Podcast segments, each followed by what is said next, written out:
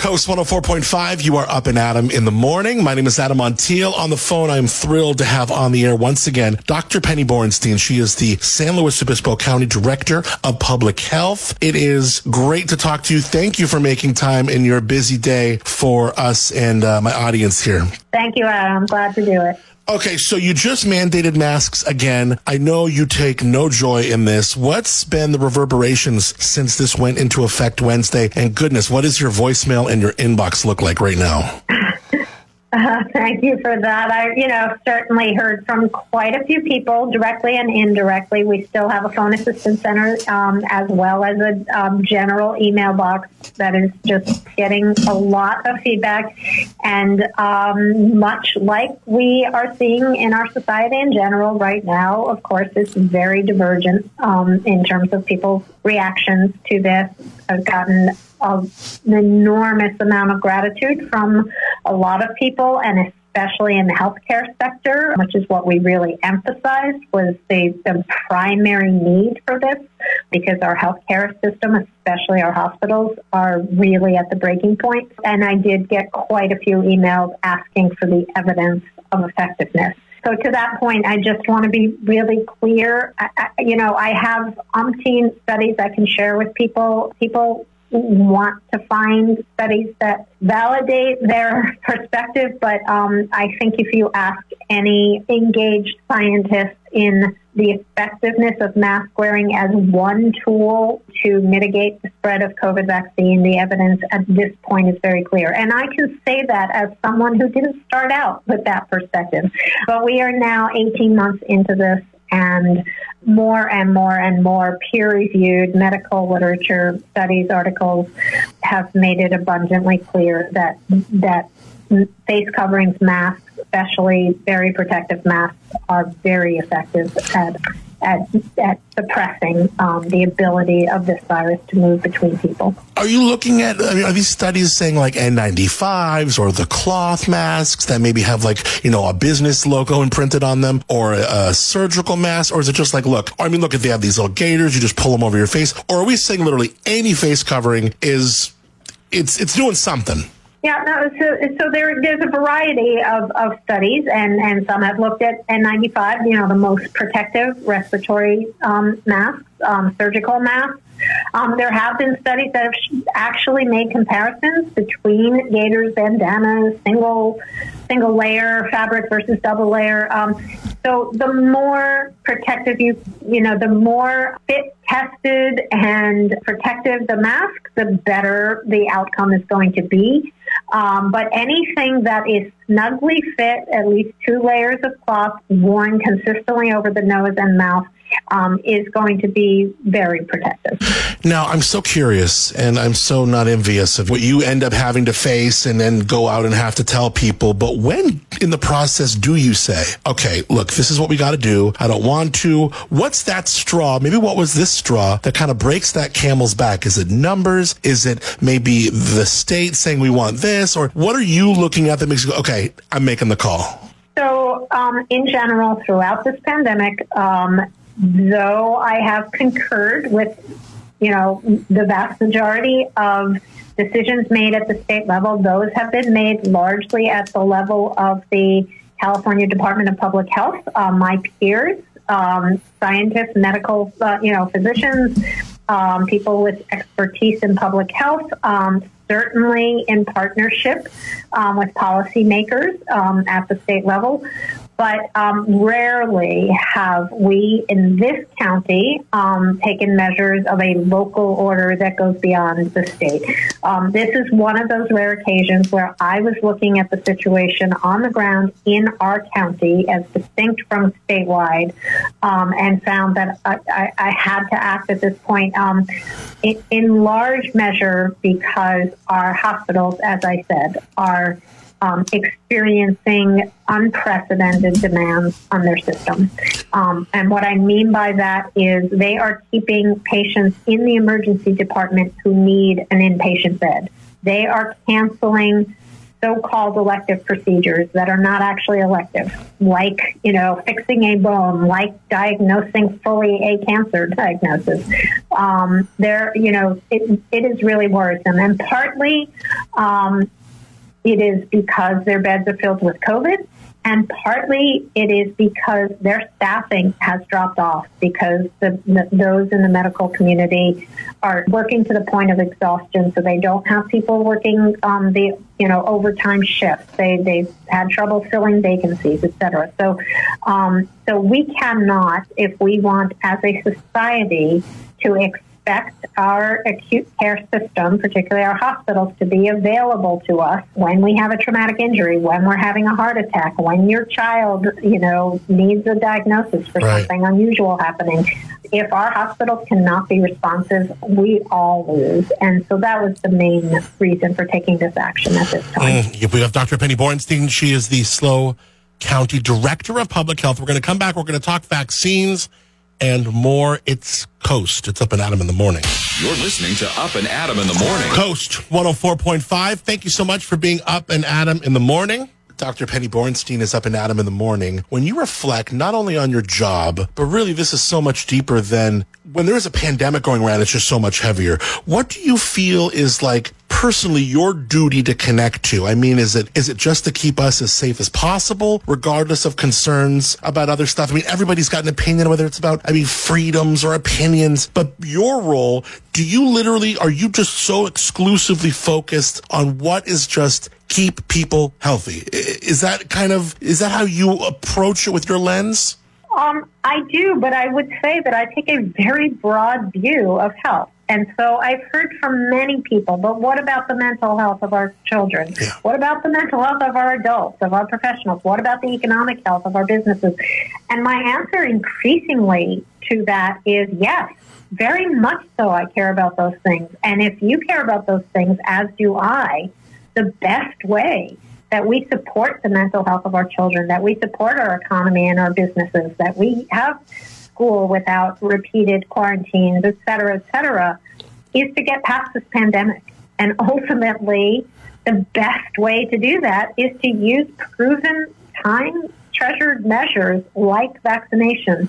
And absent vaccination, uh, you know, the other tools in the toolbox, the, the best next one is face coverings. It's also social distancing. It's also staying away from crowded places, especially if you're vulnerable. It's continued hand washing. It's, you know, all of those things put together. But it, to to just say, well, COVID is what it is. It's always going to be like this. So let's go about our business and and you know, people will just have to make their own decisions about how important their, you know, um, continued living is.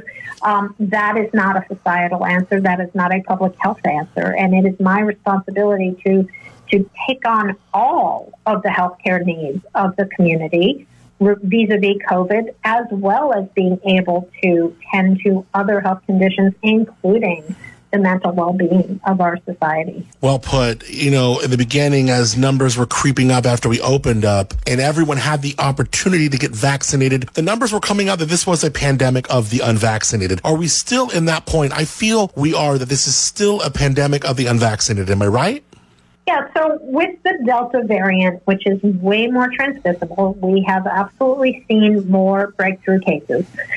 However, if you look to counties that are very highly vaccinated, they have a higher proportion of vaccinated individuals among their cases, as well as among their hospitalizations and even their deaths. However, the numbers of people being impacted are considerably lower. So, in that regard, it really is having only 60% of the eligible population vaccinated puts us as a much higher risk in this community than a more highly vaccinated county. So, so in that regard, it is the unvaccinated population that is helping sustain this pandemic. You know, we have a weird issue of late, and I've said this before. I am vaccinated. I really wish wish anyone listening would consider vaccination if if you can, if you're old enough. It's just it just makes sense. We've really been really forward and open with all the info as this has happened since you know like February of 2020, and we definitely encourage you to get vaccinated. I'm curious because I haven't seen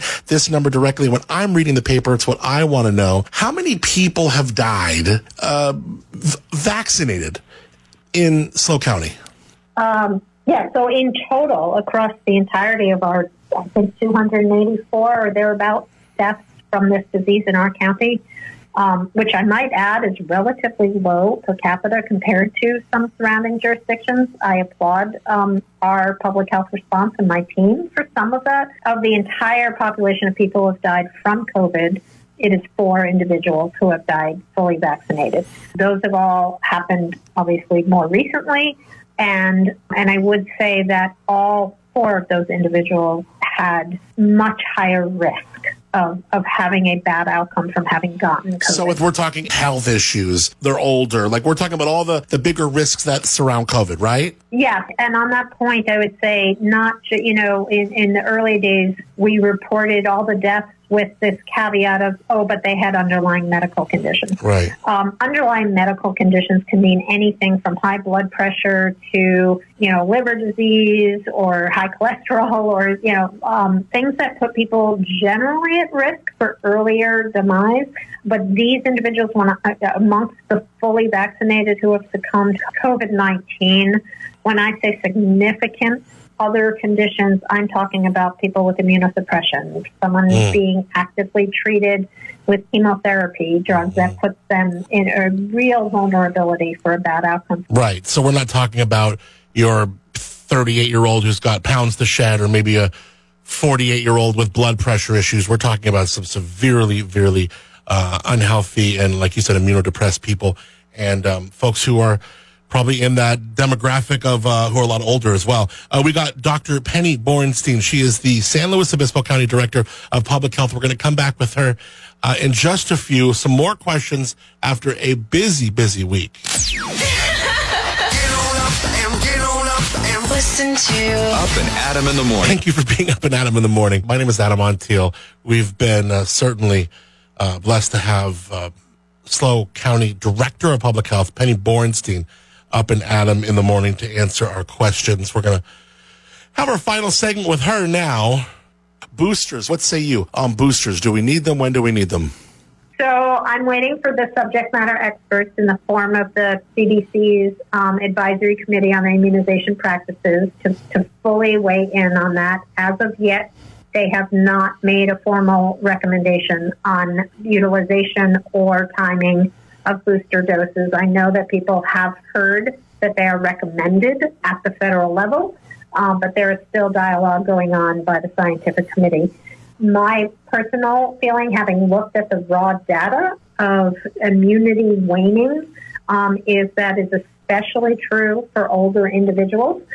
And yet, with limited, you know, if not if, um, if there is limited capacity to manage immunizing everyone, should, let's say, under 12 year olds become eligible, we may be in a position where we have to, you know, once again, triage who gets first next dose and, and getting people that initial um, vaccination um, may have to take precedence over getting boosters. So what I would say to the public about, you know, lots of people may be waiting for that booster.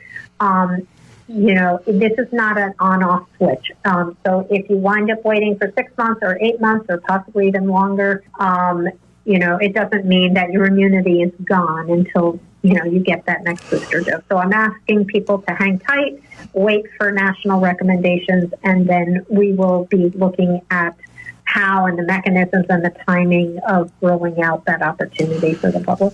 Okay, got a text about immunity, um, vaccinated immunity versus I caught COVID kind of immunity. You'll see some articles, and again, I feel these articles get spun in a way where it's like, well, look, see if you get COVID, that immunity is even stronger than the vaccine. Talk about that a little bit, and then also, do you see um, passports being a thing coming up soon? Uh, businesses, maybe even you know, mandated within a municipality, and is there something to vaccination passports versus, say, immunity passports? What do you think? Okay, so the first question there is definitely research that shows that the level of immune response, the antibody, is higher post vaccination of the recommended one or two doses of the vaccine versus having gotten the disease.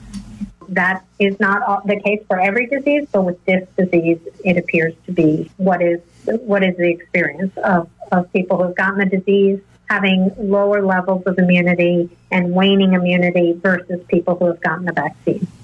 With respect to increasing requirements for vaccination in various settings, um, that is something that we've said all along is, you know, a business has the legal right to do that. Um, it's their prerogative. And, and we may, and we've seen at the state level, certainly in the healthcare sector, that is a requirement that is not inconsistent with other requirements for other types of vaccine, approved, FDA approved vaccines that has occurred over time. So I think we will probably see more of that as we move forward in time. Mm. Dr. Penny Borenstein, she's the uh, San Luis Obispo County Director of Public Health. It is um, my great pleasure to have you on. Thank you for explaining all this. Thank you for just answering plain and direct questions and getting down to it. And thanks for uh, to you and your team for your role in keeping uh, the numbers. You know, in our county, we're pretty much envied by a lot of counties around us because uh, our numbers have been a lot lower than the counties around us. So thanks, uh, thanks for your time and thanks for your work. Well, thank you. We have an incredible, knowledgeable, committed team here locally. I can't say enough about them. Um, and so I don't mind um, all the questions we get. It shows that people are engaged. They're thinking about this. They're hopefully making good decisions for themselves and their families. Um, and so I'm happy to keep answering questions. Well, until we talk you. again, thank you. Thank you for being up and Adam in the morning, doctor. All right. Thank you. That's Dr. Penny Borenstein. Okay, coming up next Friday rolls on. We will uh, give away this last pair of tickets for tomorrow's concert, Counting Crows, at the Vina Robles Amphitheater. It's next. Up and Adam in the